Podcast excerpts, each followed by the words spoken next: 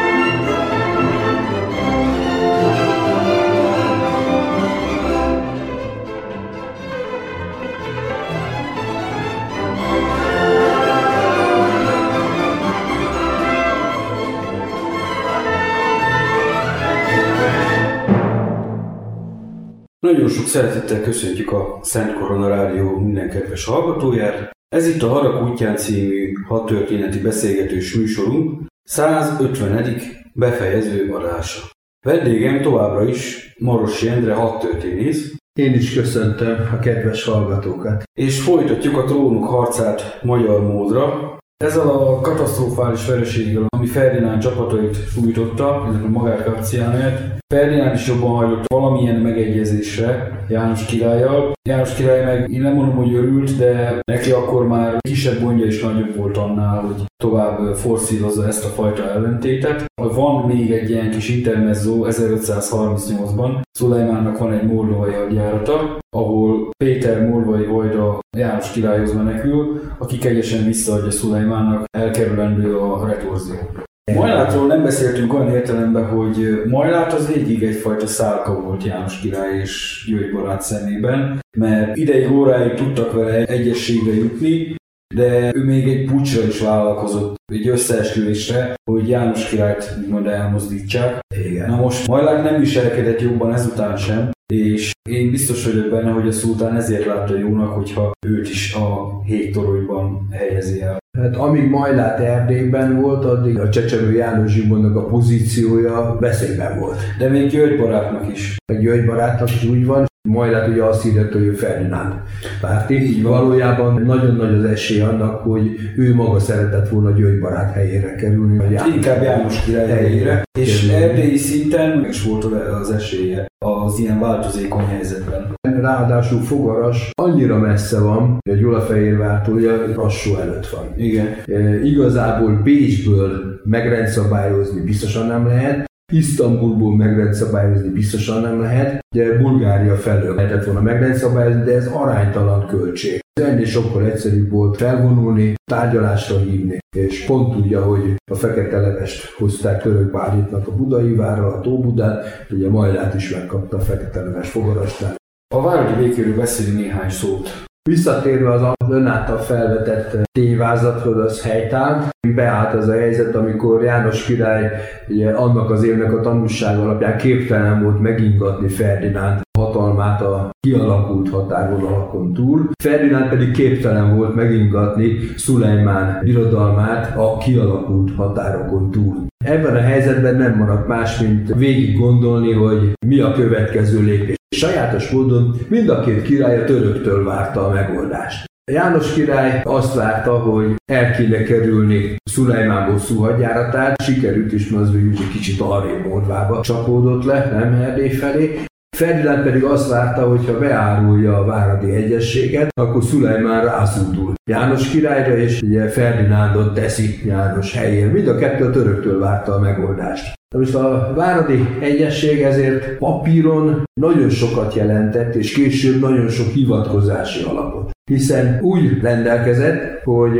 akár születik János királynak fiúgyereke, akár nem, ekkor ugye János még nem házas. Így van. És nagyon rossz egészségi állapotban lévő, akkori szemmel nézve idős úrat, 52 éves, mégis belefoglalták, hogy ha születne is fiúgyereke, vagy ha nem születik, az ő halála után az ő ország része Ferdinándra száll, és visszaáll az ország egysége. És Szepesi hercegséggel kárpótolják az esetleg mégis megszülető János király fiú utódot. Na most annyira bebiztosították az ország hegységét, hogy amennyiben Ferdinándnak magva szakadna, kikötötték 5. Károly öröklését és az ő fiú ágának az örökségét. És csak ha annak is magva szakad, szállt volna vissza a szabad királyválasztás joga a magyar rendekre. Addig nem. Jogilag ez egy abszolút rendezett keretet vázolt föl. Azt, hogy mennyi idő múlva azt nem lehet, de jogilag visszaállította az egységes magyar királyságot, Habsburg uralom alatt gyakorlatilag az 1463-as Mátyás harmadik frigyes megállapodás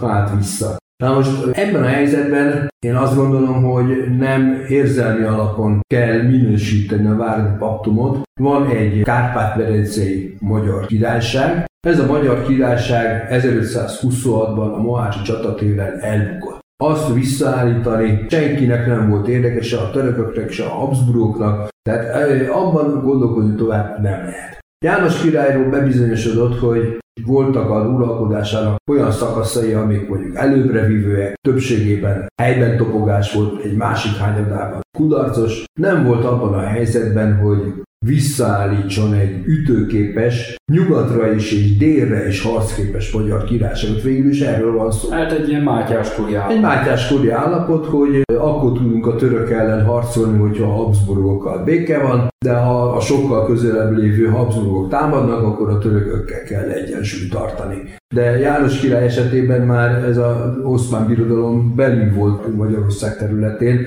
sokkal kisebb politikai mozgástere volt, mint Mátyás királynak. Akkor csak Európa jöhet számításba. Ugye a Habsburg főherceg, magyar és cseh királyként ehhez kevés. Ötödik Károlyt német-római császárként nem lehet odaállítani, hogy János király mellé álljon. Pedig János király vele is felvette a diplomáciai kapcsolatot, a követei elmentek ugyanúgy a birodalmi gyűlésre. Meg az angol király, meg a francia. Így van, és nem hozott eredményt. Szóval. Ez azt jelenti, hogy amit képviselt, az Európában nem igazán fért fel a palettára. Ugyanakkor a Habsburg királyt választó magyar királyság számíthatott a birodalom támogatására, adott esetben a pápa támogatására, adott esetben még más országok támogatására is. Tehát ebben a helyzetben a magyar érdekek azt követelték meg, hogy lehetőség szerint egybe tartva az országot, lehetőség szerint európai támogatással valóban kialakítani a kereszténység olyan védbástyáját, ami sikerrel tud szembefordulni az oszmán hódítással. De még ez sem jött össze. Azért nem jött össze, mert a Habsburg birodalom prioritásai a német-francia háborúkban, a protestánsok elleni fellépésben és a földközi tenger medencét vívott küzdelemben, ami klasszikusan flotta. Igen. Nem szárazföldi hadjára. Tehát ha a 5. Károly küldött is csapatokat, mert küldött, de hogy Szulajmánnal egyenrangú haderőt állomásoztasson Budától mondjuk 200 km látótávolságban, erre nem lehetett számítani. Ugye ő egyszer eljött Bécs közelére, gondosan kikerülte a Szulajmánnal való összecsapás lehet. Két tízben is. Igen. Na most amennyiben viszont 5. Károly úgy le van kötve a protestások ellen, hogy a smalkaldani háborúban majd magyar huszárok fogják megmenteni, akkor ugye Habsburg Ferdinánd Ausztria főhercege, Csehország és Magyarország királya saját lehetőségeivel a Tiszáig tudott valamelyes ellenállást tanúsítani, de inkább csak a Dunántúl nyugati részen. János király szemben a Tiszáig, a törökkel szemben meg... Hát még Budáig se. Ez viszont azt jelentette, hogy anélkül, hogy ezt bárki különösen akarta volna, a történelem kirajzolta az ország három részre szakadását. A János király által birtokolt országrész Bécsből nem védhető meg, ha élni akar, el kell fogadnia valamilyen oszmán fölérendelést, és még szerencse, hogyha nem kell vilájettá szerveződnie. Ugyanakkor miután Erdély vagy keleti Magyarország nem tud beleszólni az egész haza sorsába, logikusan az ország közepe török megszállás alá kerül, mert láttuk, hogy a Habsburgoknak az erőforrásai inkább csak a Dunántúl nyugati részén teszik lehetővé a határvonalak rögzítését. Ezzel kialakul a keleti országrész, a hódoltsági terület és a nyugati országrész hármas tagolása, vagy ahogy mi örököljük évszázadok oda, a Magyarország három részre szakadása. A Váradi Paktum gyakorlatilag ezt próbálja megelőzni, Más kérdés, hogy a felek egyébként is taktikai játékot játszottak a Váradi Egyességgel. De János király még a 1538-as évben próbált igazodni hozzá, de amikor Szulajmán megjelent Moldvában, onnantól kezdve nem volt játék lehetőség. Ferdinand pedig beárult a Szulajmánnál, mert azt várta, hogy akkor Szulajmán eltakarítja az útból. János király házasságot kötött. 52 évesen elvette a lengyel királyi családból Izabellát, aki nála majd 20 éve volt fiatal. Hát ő a, a királynék szomorú sorsában osztozott, ugyanis hát nem a házassási szeretet fűzte őt elsősorban János királyhoz, és a korabeli beszámolók szerint a mennyegző sem volt egy vidám esemény. De hát ezek az érdekházasságok már csak ilyenek. Igen. Ez azt jelentette, hogy legalább az utód megszületett, mert az egyik fél abban a korban volt, amikor még világot Igen. tudta hozni. Ez sikerült is. Maga János ugyan soha nem látta a gyermekét, mert a születés után két héttel szélütést kapott, amiben belehalt, de azzal a tudattal távozott, hogy fia született. Intézkedett is felőle, György barátra azt a végakaratát ruházta, hogy tegye félre a váradi szerződést, és ismertesse Magyarország királyául János Zsigmondot. A csecsevő királyt.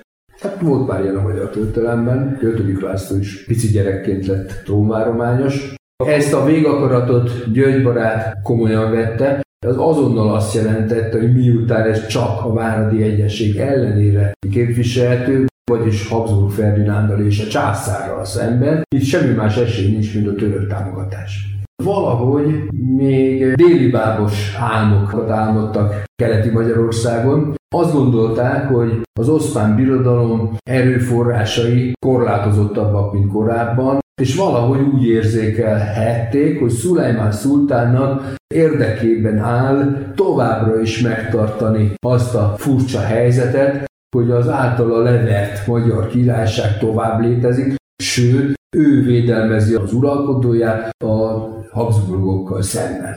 Hát ez hiúábrán volt, és gyakorlatilag Budával fizettünk érte. Így van. Ugyanakkor nem szeretném ezt áthárítani György barátra, Szulajmán Budát így is úgy is elfoglalta volna, de az adott helyzetben Szulajmán eltűnt barátjának, János királynak a gyermekét jön megvédeni, és Budán krokodil könnyeket csepegtetve elmondta, hogy ő nem teheti azt meg évente vagy két évente János Zsimond védelmére Isztambultól idáig feljöjjön, ezért ő Budát védnökség alá helyezi, megszállja, és Izabellának és csecsemőjének biztosít egy védett helyet elében. Azonban még, míg eljutunk idáig, azt azért mondjuk el, hogy ezeken a hatalmi játszmákon túlmenően jelentős hadak, most az 1537-es hadjáratok leszámítva nem mozdultak meg gyakorlatilag 1532 óta. János király halála egy újabb tabula ráza olyan értelemben, hogy mindenki lépett. Először ugye Ferdinándék léptek. Igen, ugye Ferdinánd már 1540-ben megpróbálta a török távollétében Budát visszaszerezni, ez ugye Buda harmadik ostroma, de tízezer katonával, egy négyezer fővel védett budai vár bevétele ugyanolyan déli volt, mint Kaciánertől elvárni, hogy eszéket elfoglalja. Így van. Másrészt pedig György barátnak óriási érdeme volt abban, hogy a budai várat a lehetőségei szerint Sikerült annyira korszerűsíteni, újabb bástyákat emelni, a régieket kiavítani, például a vízhordó lépcsőt befedni, hogy a víztől ne vágják el a várat, és mi sorolhatnánk ezeket a rendkívül fontos munkálatokat. Ennek eredményeképpen a Habsburgok csak Pest városát tudták úgy, ahogy biztosítani maguknak. És ők Pesten ki is teleltek. Igen. Ugye Pest 1540-ben még egy török támadást is visszavert.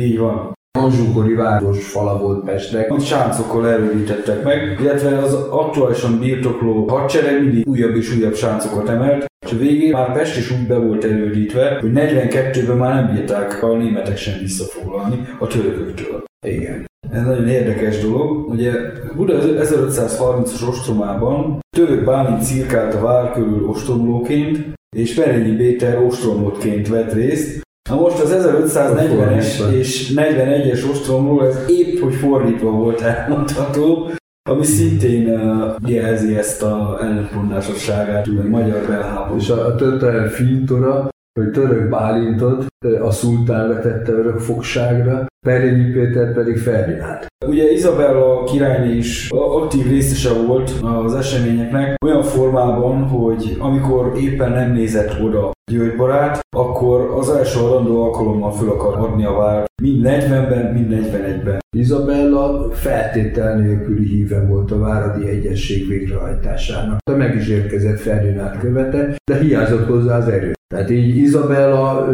hiába akarta volna ebben a környezetben ezt nem lehetett. Ugye Budánál ő nem árulónak tekinthető, azt a politikát képviselte, amit meggyőződése szerint kellett, a várható békének a végrehajtását, és a fiával együtt elmenekülne a veszélyes környezetből, megszerezni a szepességi hercegséget, ami a szapolyaiak régi birtok területe volt, és csöndben megérni a következő időszakot.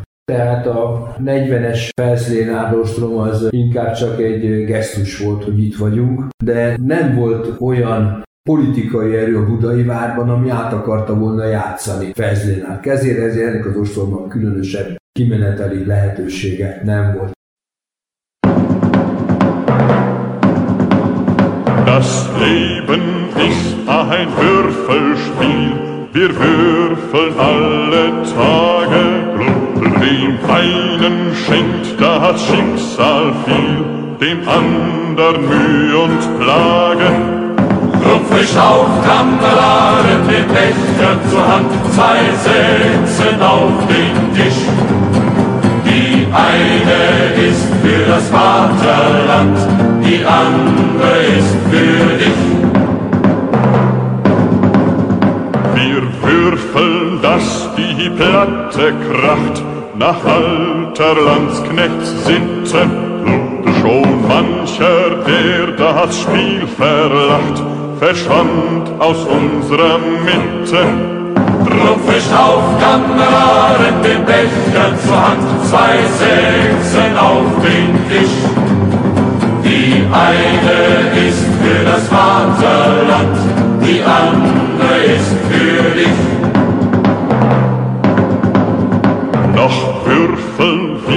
Um unser Glück und um ein gut gelingen, vielleicht auch bald um das Genick, wenn die Granaten singen.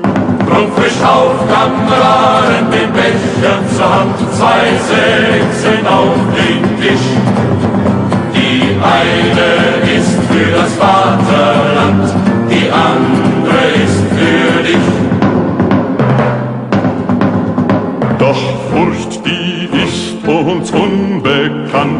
Wie auch die Würfel liegen. Wir kämpfen für das Vaterland und glauben, dass wir siegen. Drum frisch auf, Kameraden, den Becher zur Hand, zwei Sechsen auf den Tisch. Die eine ist für das Vaterland,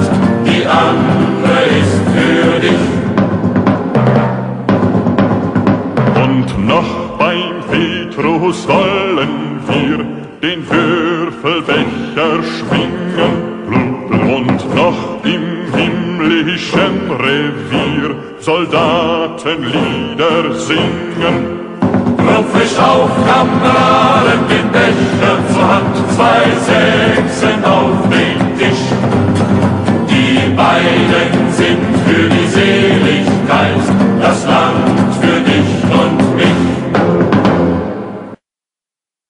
1541-ben a Rogganyol fagyjárat az egy több mint három hónapos van. jelentett. Ez volt Buda leghosszabb ostroma, legalábbis ez idáig. Igen, Mert később a Buda felszabadítása az tovább fog tartani. igen. De Buda történetében ez volt a leghosszabb ostrom, amit az ostromlódtak tényleg úgy álltak ki, hogy felmentő sereg nem tudott bejutni a várba. Az más kérdés, hogy a törökök a Gellért egy túloldalán táboroztak.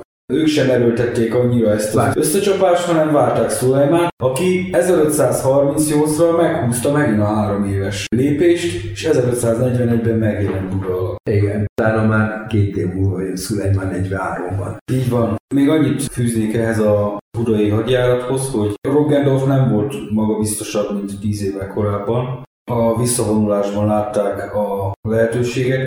A sors összjátéka egy, egy brutális éjszakai mészárlás lett, ami eredetileg egy folyamátkerésnek indult, de ez egy az egyben mészárlás volt.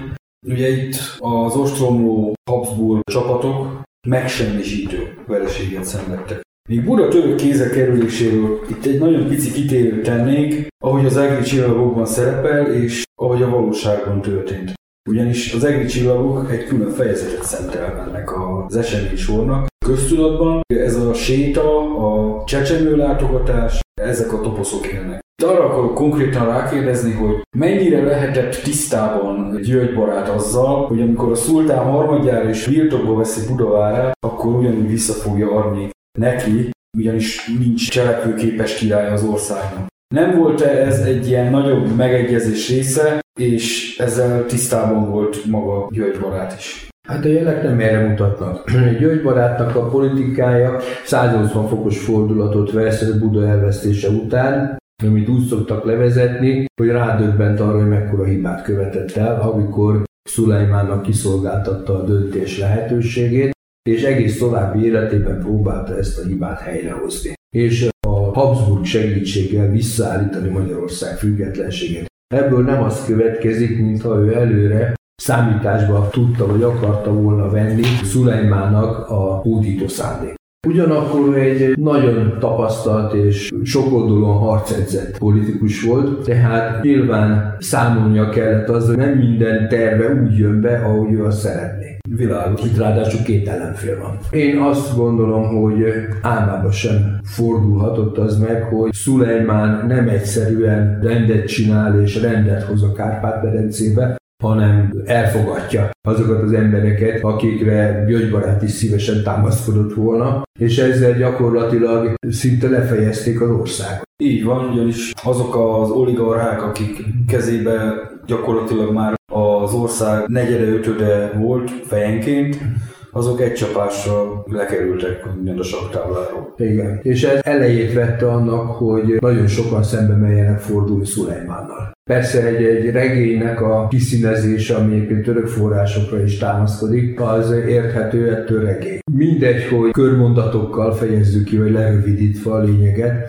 Izabella és kísérete, illetve a Budát védő országnagyok, hadvezérek, jelentős személyiségek egyike sem gondolt arra, hogy ha részt vesznek a óbudai vendéglátáson, hogy akkor nem térnek vissza.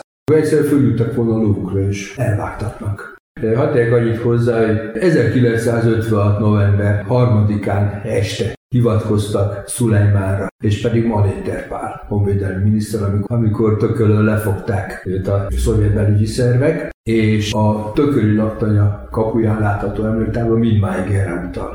Hát a történelem ismétli önmagát. Igen. Folytassuk akkor a következményekkel. Az, hogy Magyarországnak mekkora veszteség volt Buda, azt nagyjából tudjuk. De Európában, illetve a keresztény világban milyen hatása volt Buda elestének? Hirtelen jött ez a vereség, és az első nekilendülés az volt, hogy akkor visszafoglalni, mielőtt a török berendezkedik. Így van. Ugye így jött az 1542-es hadjárat, Brandenburgi Joachim vezetésével. Ennek német területen nagy népszerűsége volt. Állítólag még a Hans Sachs is írt róla. Úgy van, három költeményt írt a Hans Sachs, ebből kettő a Roggendorf féle ostromról szól, a harmadik a Brandenburgi Joachim 42-es hadjáratáról. Ő volt egyébként a legismertebb és legtermékenyebb Nürnbergi mesterdalnak ami végül is nem Budaostroma volt, a másik úton jött, a Duna balpartján vonult fel, logikusan csak Pesthez érkezett Budához nem, és Pestet próbálta bevenni, de az se sikerült. A törökök milyen védelmi előkészületeket tettek? Mennyire sikerült nekik berendezkedni Budán, illetve Pesten már, Pestet is megszerezni? Ugye az oszmán berendezkedés az nem elsődlegesen valamilyen várépítés vagy várrekonstrukció volt. Persze a romoknak a kiegyengetése az fontos volt, bástyás védővet, ahol nem hoztak létre, rondellákat építettek meg tornyokat, nem ez volt a lényeg. Ők pontosan tudták azt, hogy nagyon hamar stratégiailag kell biztonságba helyezni Budát. Elsődlegesen azt a várhálózatot kellett létrehozni, ami majd megszűri a Habsburg támadásokat Bécs irányából, és olyan erőfeszítésre kényszeríti a nyugatiakat, amikre nincsenek felkészülve, és ha majd fel fognak erre tudni készülni, akkor is olyan időveszteséget jelent a létrehozott várak leküzdése, hogy mire Budához odaérnek, egy szervezett oszlom lebonyolítására elfogy az idő. Ez volt a legfontosabb elképzelés és a legjobb lehetőség Buda védelmére. A lényeg az volt, hogy 1543-ban Szulejmán ki se várta azt a szokásos három évet, és még mielőtt Európa kellőképpen reagálhatott volna, hatalmas hadsereggel jött magyar területre, Na most 5. Károly küldött katonaságot, de ezeket váranként szétosztották, vagyis elesett annak a lehetősége, nem is volt annyi katona, hogy egy ponton elállják Szulejmán útját, és megpróbálják vele megmérkőzni, amire mondjuk kőszeg esetében még lett volna esély itt nem. Ezeket a spanyol, olasz és német zsoldosokat tisztességgel elhelyezték a legfenyegetettebb helyeken, Esztergomban, Székesfehérvárot, mert ezeknek a török kézbe kerülése azonnal azt jelentette, hogy nem lehet eljutni egy lendülettel Budára. Megkapják a Römer hónapot, a római hónapot, a pénzt, Három hónap toboroznak Bécs körül embereket, elindulnak, aztán meg kell állni Esztergom ostromára. Mire ennek vége, akkor már Budára nagyon kicsi az idő. De ez még Buda viszonylatában is látszik, hogy mire Budához értek, már csak arra jutott idő, hogy Pestet megpróbálják. Igen. És az se sikerült. Szóval És még az sem. Ez valahol kirajzolta ezeket a határokat, hogy miben mi fér bele. Nagyon érdekes, hogy a magyar területen harcoló külföldi zsoldosok amúgy jó katonák voltak, várvédelemben nagyszerű teljesítményt nyújtottak, Székesfehérvár és Esztergom meg később Temesvár védelmében is, de Várostrom esetén valahogy mindig kudarcosak. Az ember nem érti, hiszen az erődítést annak a bölcsője az Franciaország, Németalföld, német terület, vagyis azt várná az ember, hogy remekül ostromolnak várakat, nem ezt tapasztaljuk. Azt látjuk, hogy átgondolatlanok ezek a várostromra való felvonulások, határ, nincs megszervezve logisztika, nincs hozzá az ostromtűzérséget, nem úgy alkalmazzák, ahogy kellene, és ezért az oszmán haderő, ami nem tipikusan európai haderő, várostromban 50-75%-kal gyorsabb, mint a nyugati erők, vagyis ennyire kevesebb időre van szükség hogy a jól megerősített várat elfoglaljanak, szemben a keresztény csapatok 60-70 napos ostromokat folytatnak. Buda 1540-es ostroma három hónapig tartott, és nem sikerült. Igen. Pedig amit lehetett, mindent elkövettek. A akna robbantástól kezdve a ostromágyukat, árulás, kiéheztetés, minden. Csak hát, ahogy fogy az idő, úgy fogy a lelkesedés, és úgy fogy az esély győzelem. És a pénz. A, a pénz is zsoldos katonát meg kell fizetni, hát az, az, azért az a neve, hogy zsoldos. Én nem tudom, hogy melyik korból ered ez a mondás, hogy az idő pénz, de erre nagyon igaz. Igen. Itt beszéltünk erről a két nagyobb helységről, Székesfehérvárról és Esztergomról. Esztergom ez egyházi központ is volt. Igen, meg korábban királyi központ is volt a korai középkorban, ugye Szent István szülőhelye. Esztergom, mint vár, a tatárok ellen remekül helytállna, de ugyanez a vár pár száz évvel később, mint katonai objektum, nem játszhatott volna szerepet. Összesen egy olyan védőműve volt, ami úgy, ahogy megfelelt a 16. századi elveknek, a ma is látható kapuvédő rotella. Igen. De ostrom tüzérség ellen már ez sem. Ez jó volt tábori tüzérség ellen, és amikor ugye a törökök megjelentek Esztergom alatt, és látták, hogy kénytelenek módszeres ostrom alá venni, mert nem adja meg magát, akkor a Szent Tamás hegyen fölébe kerültek ennek a vársitnak, és onnan kezdték el bontani. Esztergomnak azonban nem ez volt a gyenge pontja. Ugyanúgy, mint Budának egyébként, Esztergomnak sincs ivóvize. Tehát ha a másik fél erre rájön, akkor az ivóvíz kikapcsolásával egy árva katonáját nem kell feláldoznia. Esztergom mindaddig hősiesen védekezett, de amikor egy áruló felfedte azt, hogy van egy víztorony, a víztorony védi azt a medencét, ahová a Dunából kivezetik a vizet, és ebből a medencéből malomkerék rendszerrel emelik föl a vizet a várba. No, innentől kezdve elment az esély, mert ezt a víztornyot ostromolták két napig, elfoglalták, utána le kellett tenni a fegyvert. Egyébként Budánál két oldalról volt megoldva az ivóvízellátás. Az egyik az a Svábhegyről cserépcsövekben a közlekedő edények elve korban. fölhozták gyakorlatilag a vizet a várba, ugyanis a budai várhegy az alacsonyabb, mint ahol a Svábhegyben a vízforrások vannak. Viszont ez már biztosan nem. Ostrom idején A 30-as években ugyanis ezt az ostromló fél bármikor elzáratta. A másik lehetőség pedig a Duna volt, a a vízhordó, vízhordó lépcső. Igen. Na most ezek, ennek az volt a problémája, hogy csak éjszaka lehetett használni, akkor is az életük kockáztatásával, ugyanis mind a pesti oldalról, mind északról, mind délről be lehetett lőni, illetve állandóan védeni kell. a Zsigmondkori lépcső különben mondjuk a Tabán felől ágyúval lehetett lőni. Ezt a lépcsőt, ezt György barát volt az, aki befedette, hogy mondjuk kiskaliberű ágyúvízzel ne lehessen kárt tenni azokból, akik a vizet oldják föl, kézzel a várba. Mondjuk azt is szétlőtték később már, de egy ideig védelmet biztosított. Ezért tudtak kitartani egyébként. Tehát Esztergom este azt jelentette, hogy a Duna menti megszokott útvonalat, a Duna déli partján lévő ókori útvonalat, azt el lehet felejteni.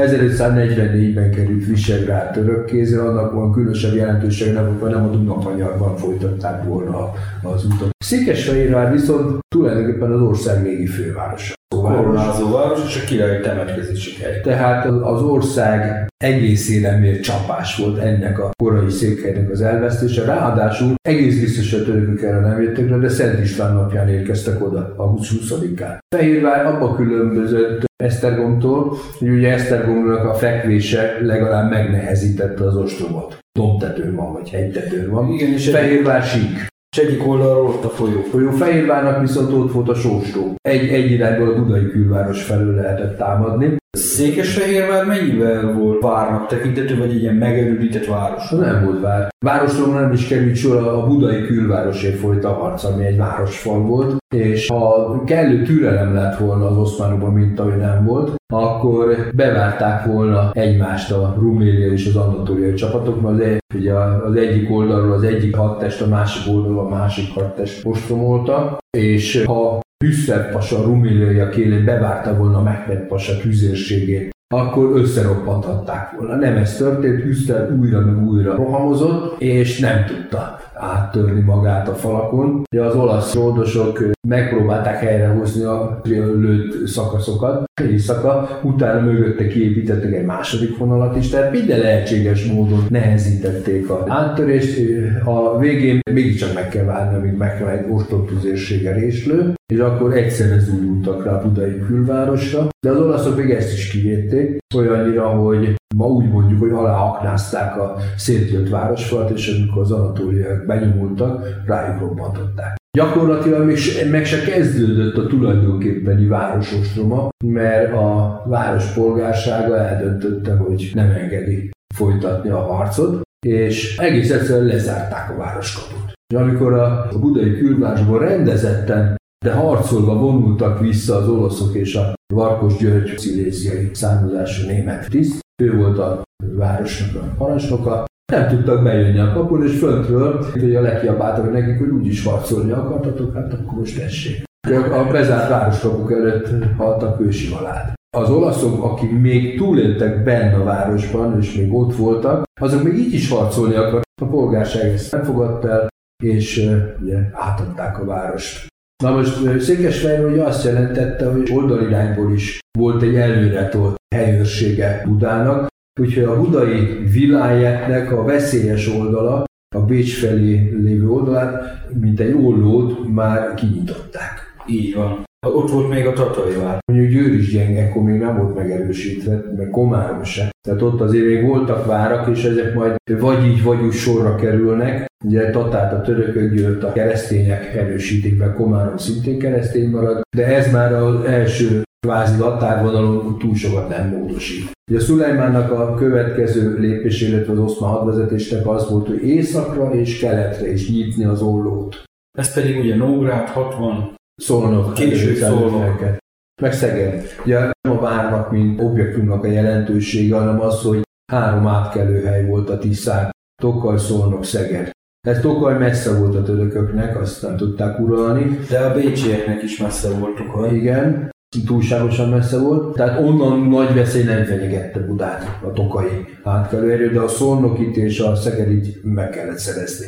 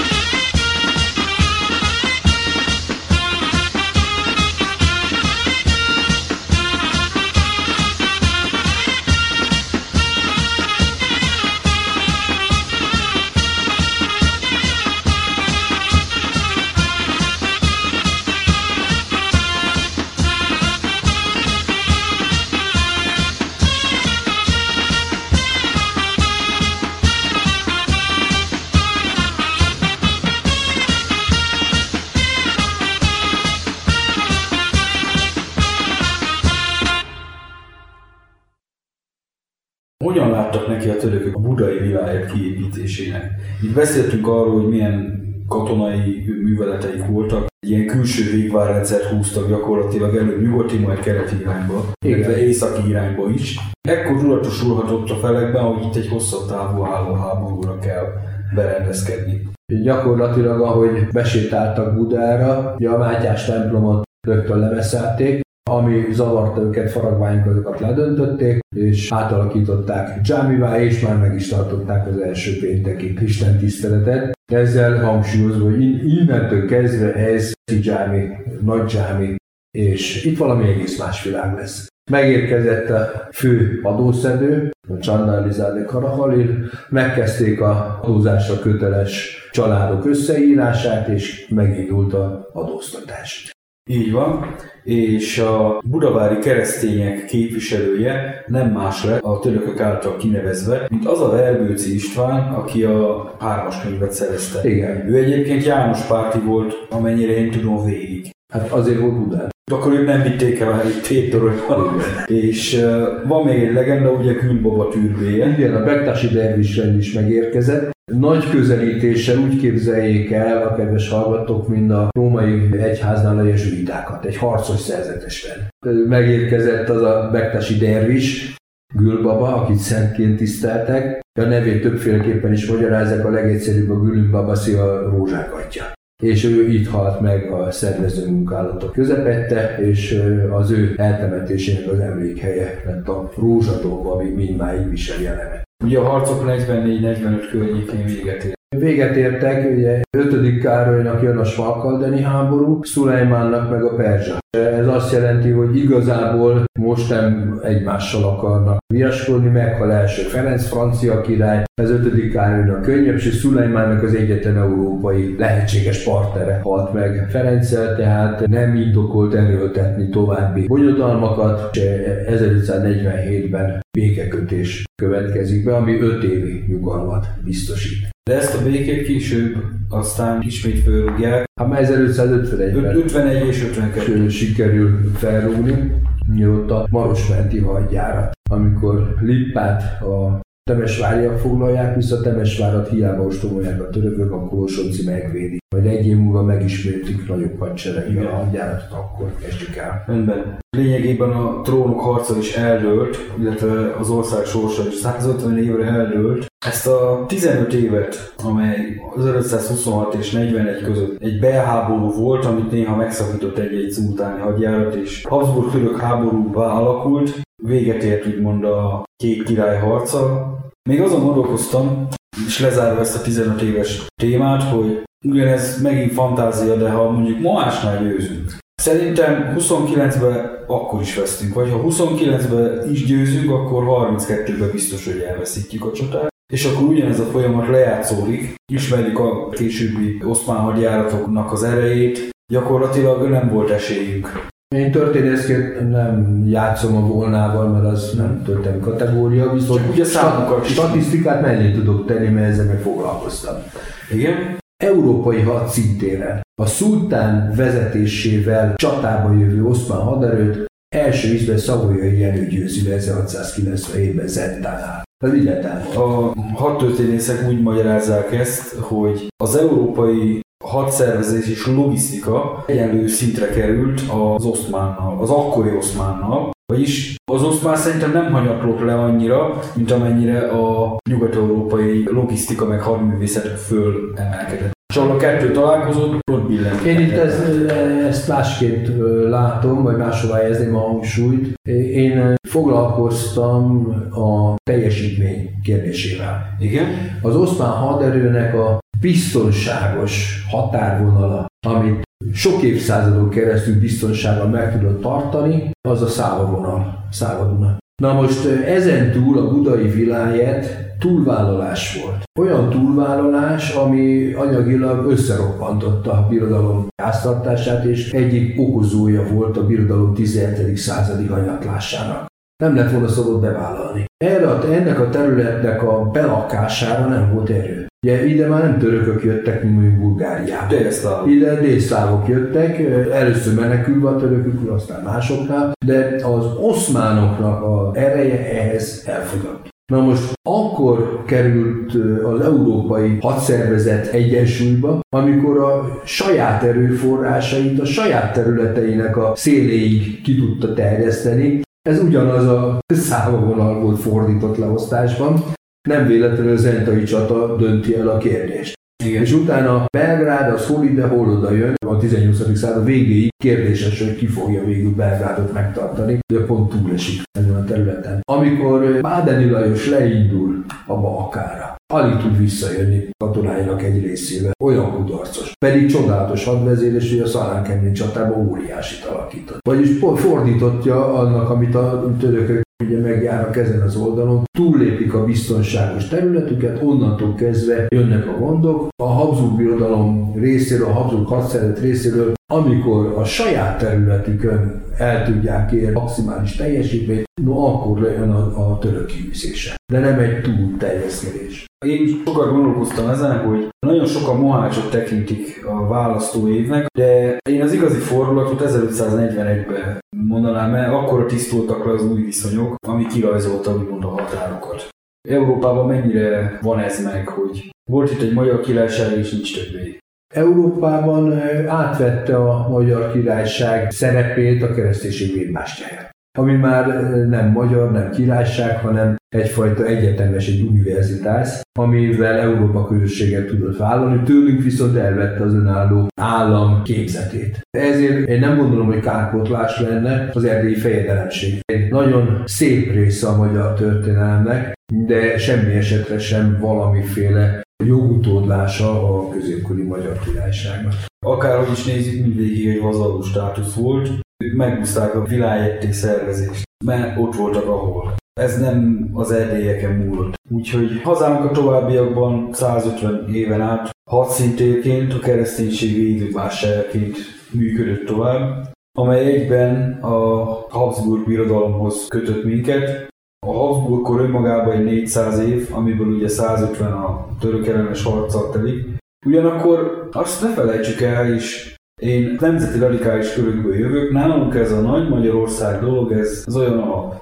Pedig hiába van nagyon sok mindenki autóján kinn ez a nagy Magyarország, igazából nem lehet úgy tekinteni erre a Nagy Magyarországra, mint a középkori Nagy Magyarországra, mert akkor egy kicsit más alakja lenne. Ez a Nagy Magyarország, ez ugye a kiegyezés utáni magyar királyság. Igen. Habsburgokra nagyon sok rosszat mondunk el.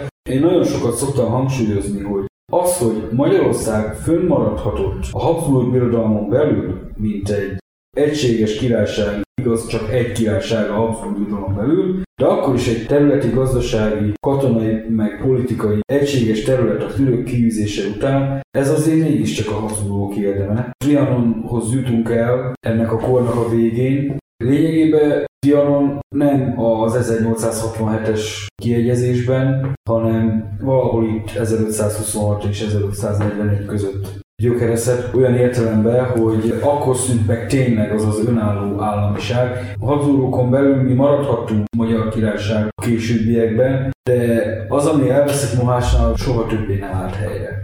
Az egyértelmű.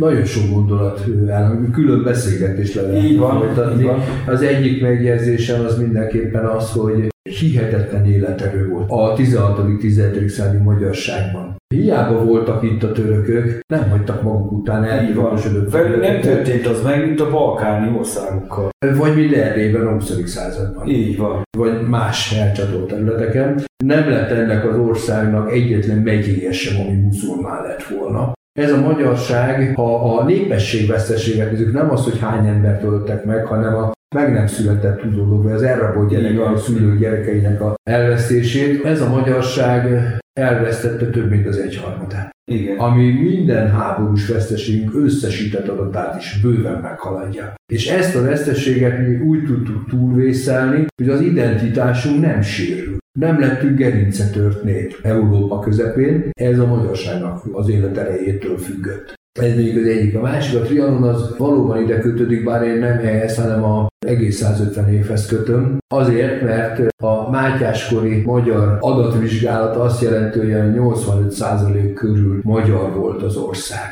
Igen. Na most a karlócai béke idejében ugyanannyi vagy kevesebb volt a népesség, mint Mátyás korában, miközben egy eh, rosszabbul fejlett európai területen 150%-os gyarapodás volt ez alatt a 200 év alatt, a fejlettebb területeken 200%-os. Tehát gyakorlatilag nekünk eh, a karlócai béke idejében 1999-ben 8 milliós országgal kellett volna rendelkeznünk, 4 millió helyett, de minimum 6 milliós országgal.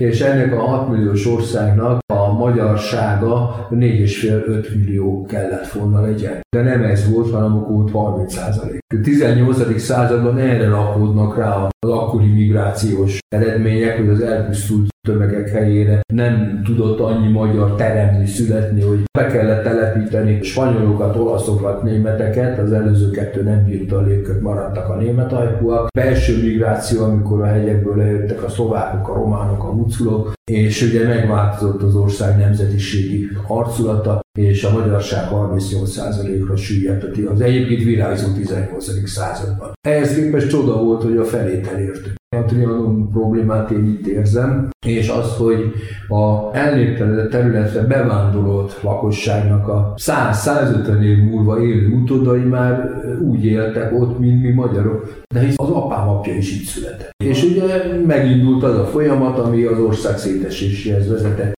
ami akkor is nagy valószínűséggel bekövetkezett volna, ha nincs első világháború. Így van, ugyanis a Habsburg birodalom múlott, ameddig az fennáll, addig áll, állhat fönn ez az állam. De azon belül is a triarizmus ott volt. Igen. És ahhoz még elvesztett háború se kellett, ott át kellett gondolni, hogy hogy lehetne tovább menni. Rendben van. Én nagyon szépen köszönöm a műsorban való részvételt, hogy ezt a négy részes beszélgetés sorozatot össze tudtuk hozni, és én a továbbiakban önnek jó egészséget kívánok. Köszönöm szépen, köszönöm a figyelmet, és köszönöm a lehetőséget. Én nagy örömmel vettem részt ennek a grandiózus vállalkozásnak, a közepén is, a végén is, és szívből kívánom, hogy valamilyen módon találja meg az utat, ami visszavezet a hadakútjához. Hát mindenféleképpen. Sajnos azt kell mondjam a hallgatóknak, hogy az ő figyelmüket is megköszönöm az elmúlt 7 év viszonylatában, ugyanis 2010. január 31-én indult el ez a műsor. A korábbi adások az archívumból föl fognak kerülni a legnépszerűbb videó megosztó portára, YouTube-ra, ahol visszamenőleg mind a 150 adás meghallgatható lesz. Én bízom abban, hogy jó néhány embert elindíthattam afelé, hogy egy olyan téma, ami iránt tényleg csak hobbi szinten érdeklődik az ember, megnéz egy spektrumos dokumentumfilmet, amiben ugyanazok a passzusok puffognak, már az ember kívülről fújja őket, de semmi újat nem tudunk meg egy adott eseményről, ahol újabb és újabb filmek készülnek, ugyanazokkal a filmbetétekkel, fotókkal, vagy ne Isten újrajátszásokkal kiegészítve, de nem tudunk meg bővebbet. Én bízom benne, hogy ezen a műsoron, illetve a vendégeinken keresztül ez mégiscsak sikerült az elmúlt hét évben. Úgyhogy én megköszönöm a hallgatóknak a több éves kitartó figyelmet, és itt a hangsúly tényleg a kitartáson van, mert körülbelül másfél éve már nem megy adásban a műsor, hanem csak mint letöltető tartalom érhető el. De én bízom benne, hogy a digitális világnak köszönhetően az örökké valóság része lesz ez a műsor is, ahogy az összes többi média tartalom. Bárki bármikor megnézheti, meghallgathatja, és bár nekem lenne kedvem folytatni ezt, jelenlegi életvitelem ezt nem teszi lehetővé, egy-két másik műsorban, például a Karpó kávéházban még vendégként föl fogok bukkanni, de hát az, az nem az én műsorom, úgyhogy én most itt teszek pontot a mondat végére. A hadak útján biztosan találkozunk majd. Viszont hallásra. Viszont hallásra. Elmenjünk innen el, mert itt megverne. Ne menjünk addig el, amíg hegedülnek. Hoz bort a magyarnak, pálinkát a tótnak, sört a németnek. Hoz a magyarnak, pálinkát a tótnak, sört a németnek. Ne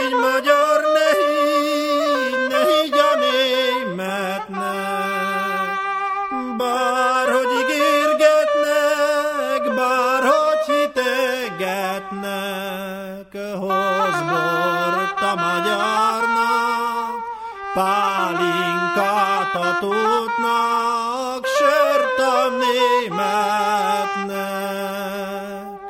Hoz bort a magyarnak,